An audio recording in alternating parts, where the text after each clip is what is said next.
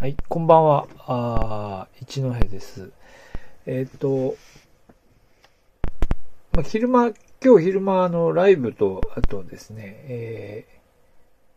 ー、なんだっけ、えっ、ー、と、収録方式とですね、二つ試してみたり、まあ、背景の画像もね、試してみたりというので、少しずつスタンド FM、えー、使い方に慣れていこうかなという、そういう状況ですが、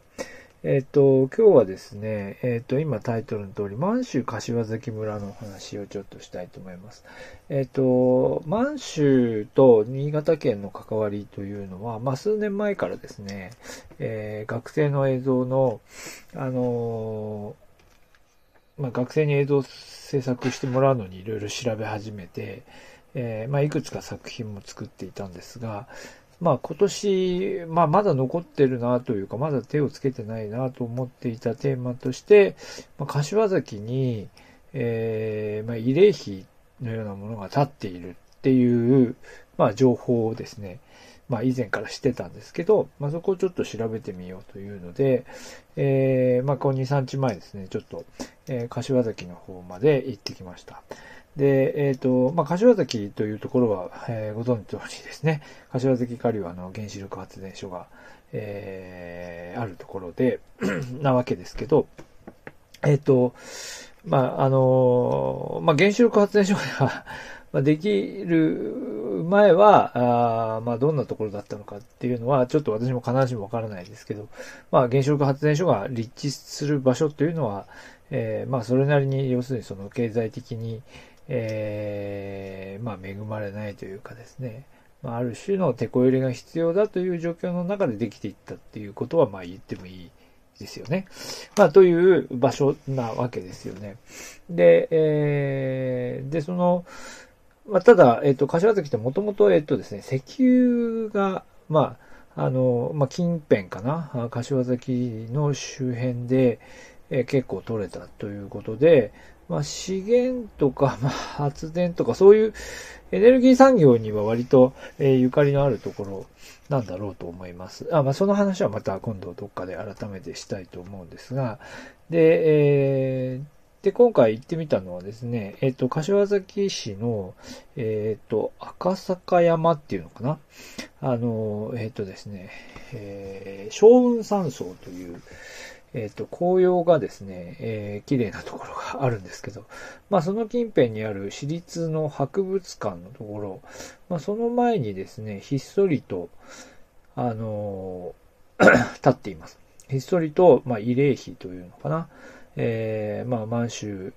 柏崎村を記念する、え、慰霊碑が立っています。で、えー、今回見てきたんですが、後ろ、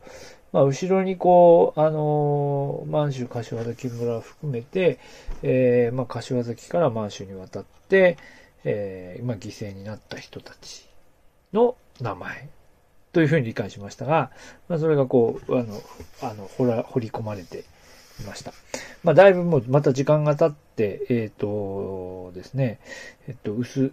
なんていうか、刻まれた字が、もう少し消えかかっていましたけれども、まあ見ることができました。で、まあこれを見て、えー、まあ今回多分これを見て終わりかなというふうに思っていたんですが、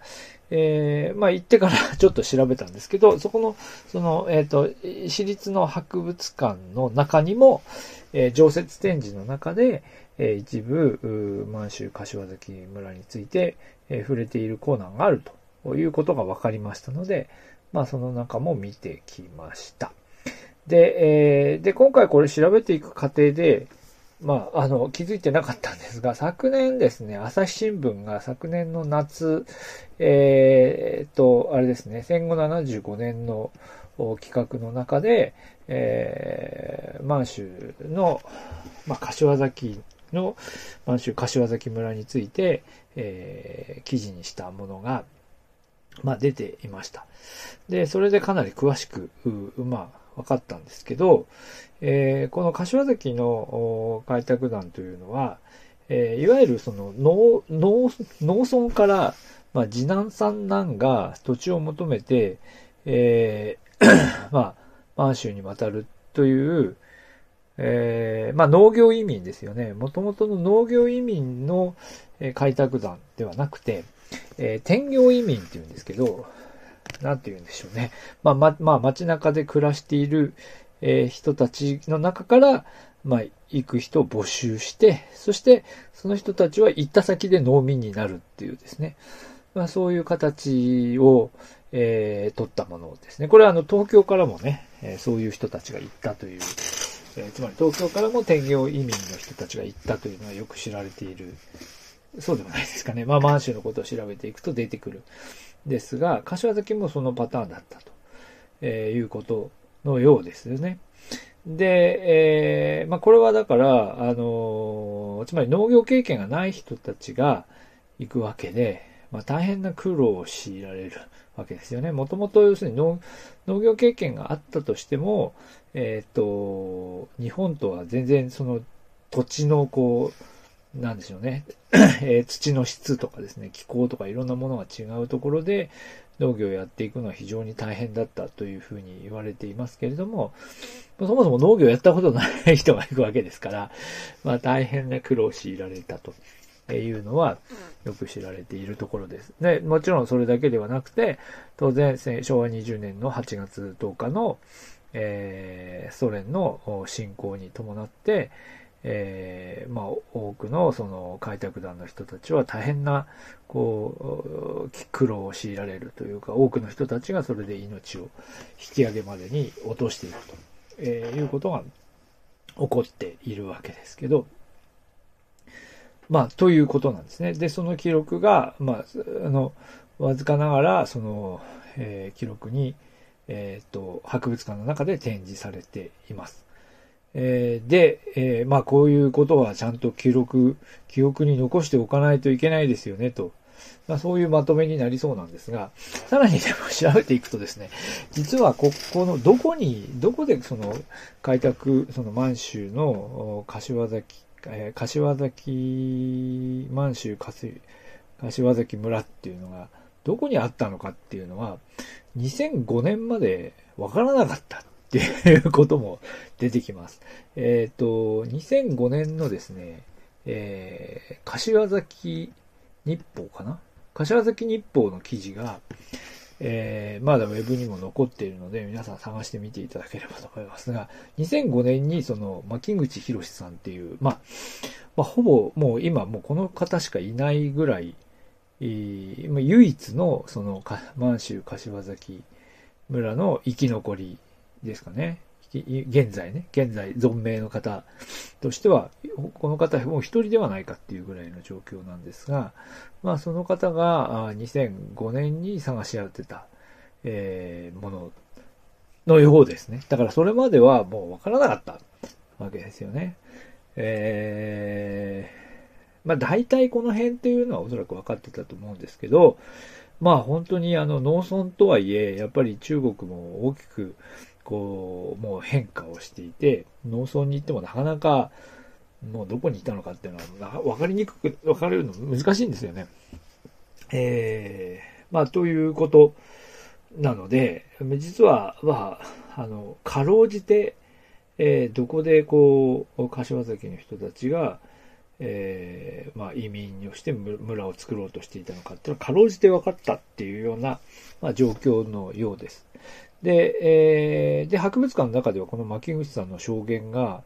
えー、証言ビデオが流れていて、まあ、これも非常に衝撃的なんですが、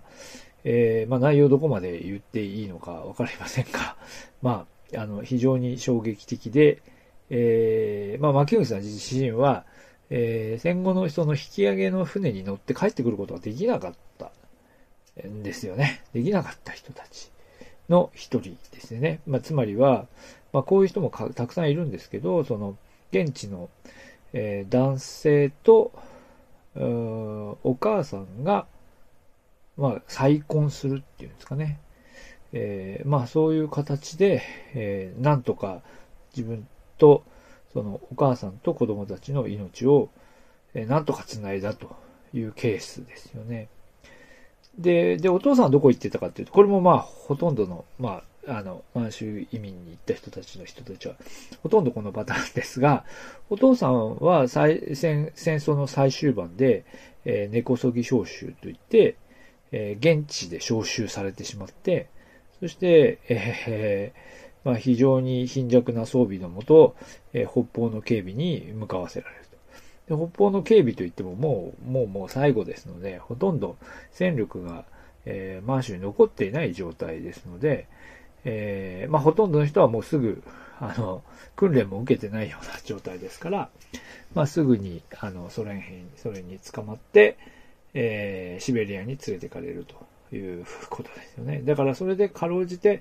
まあ、シベリアでのこの大変な、えー、暮らしを生き抜いて、そして日本に帰ってくるけれども、えー、まあ、家族は行方知れずということですよね。まあ、というようなことで、まあ、家族はバラバラになってしまい、まあ、戦後の日本と中国の間の、まあ、国交が回復していかない中で、まあ、長い間、まあ、離れ離れに暮らしていくことになり、えー、まあ、なので、この牧口さんということも結構長く中国に滞在していて、それから後に日本に移動してくるということだった。ようですね。えー、まあ、なので、これでかろうじて命をつないだというケースですよね。当然、その、まあ、年齢によってね、いろんなケースがありますから、その、えー そうですね、そのまま、あの、小さい時に預けられて、えー、残留孤児に、え、残留孤児として 中国人として育てられるという人たちも、え、いるわけですしね。いろんなケースがあるということだと思います。えー、まあ、というので、まあ、こまあ、今週行ってきたので、この赤坂山公園、花、さ、あの、桜が咲いていてですね、まあ、ものすごくこう人がいっぱい出てるということはないですけども、あの、まあ、平日だったので、えー、そんなに人はたくさんはいませんでしたけど、まあ、あの、見晴らしもよく、えー、花も咲いて、えー、まあ、素晴らしいところだなと思いましたけど、まあ、ここに、えっ、と、柏崎の、その まあ、歴史を語るような場所というのが、えー、あるという、そういう話です。で、行く途中にですね、えっと、何だったかな、新潟病院っていうのがあって、なぜここにこう病院があるのかなというので、ちょっとあれと思ったんですが、実はその病院も実はちょっとした歴史があって、えっ、と、少尉軍人の療養所だったっていうのが書いてましたね。ここももう少し調べてみようと思いますが、えー、まあ、というところも残っています。まあ、柏崎というとですね、そうですね、まあ、あの、原発のことは ありつつも、そうですね、まあ、この赤坂山公園は、こう、あの、先ほどちょっと冒頭言いましたけど、小雲山荘って言って、あの、紅葉が非常に綺麗なところで、私も何回かえー、写真を撮りに行ったことがありますけど、まあ、一般的にはそういう 場所として知られているわけですけど、えー、実はそこにひっそりと、えー、この柏崎市の、柏崎市とその、まあ、戦争っていうかな、えーまあ、そういう歴史が残っている場所がありますよということです。まあ、今日はちょっと柏崎に行ってきた時のお話をいたしました。はい。今日は聞いていただきありがとうございました。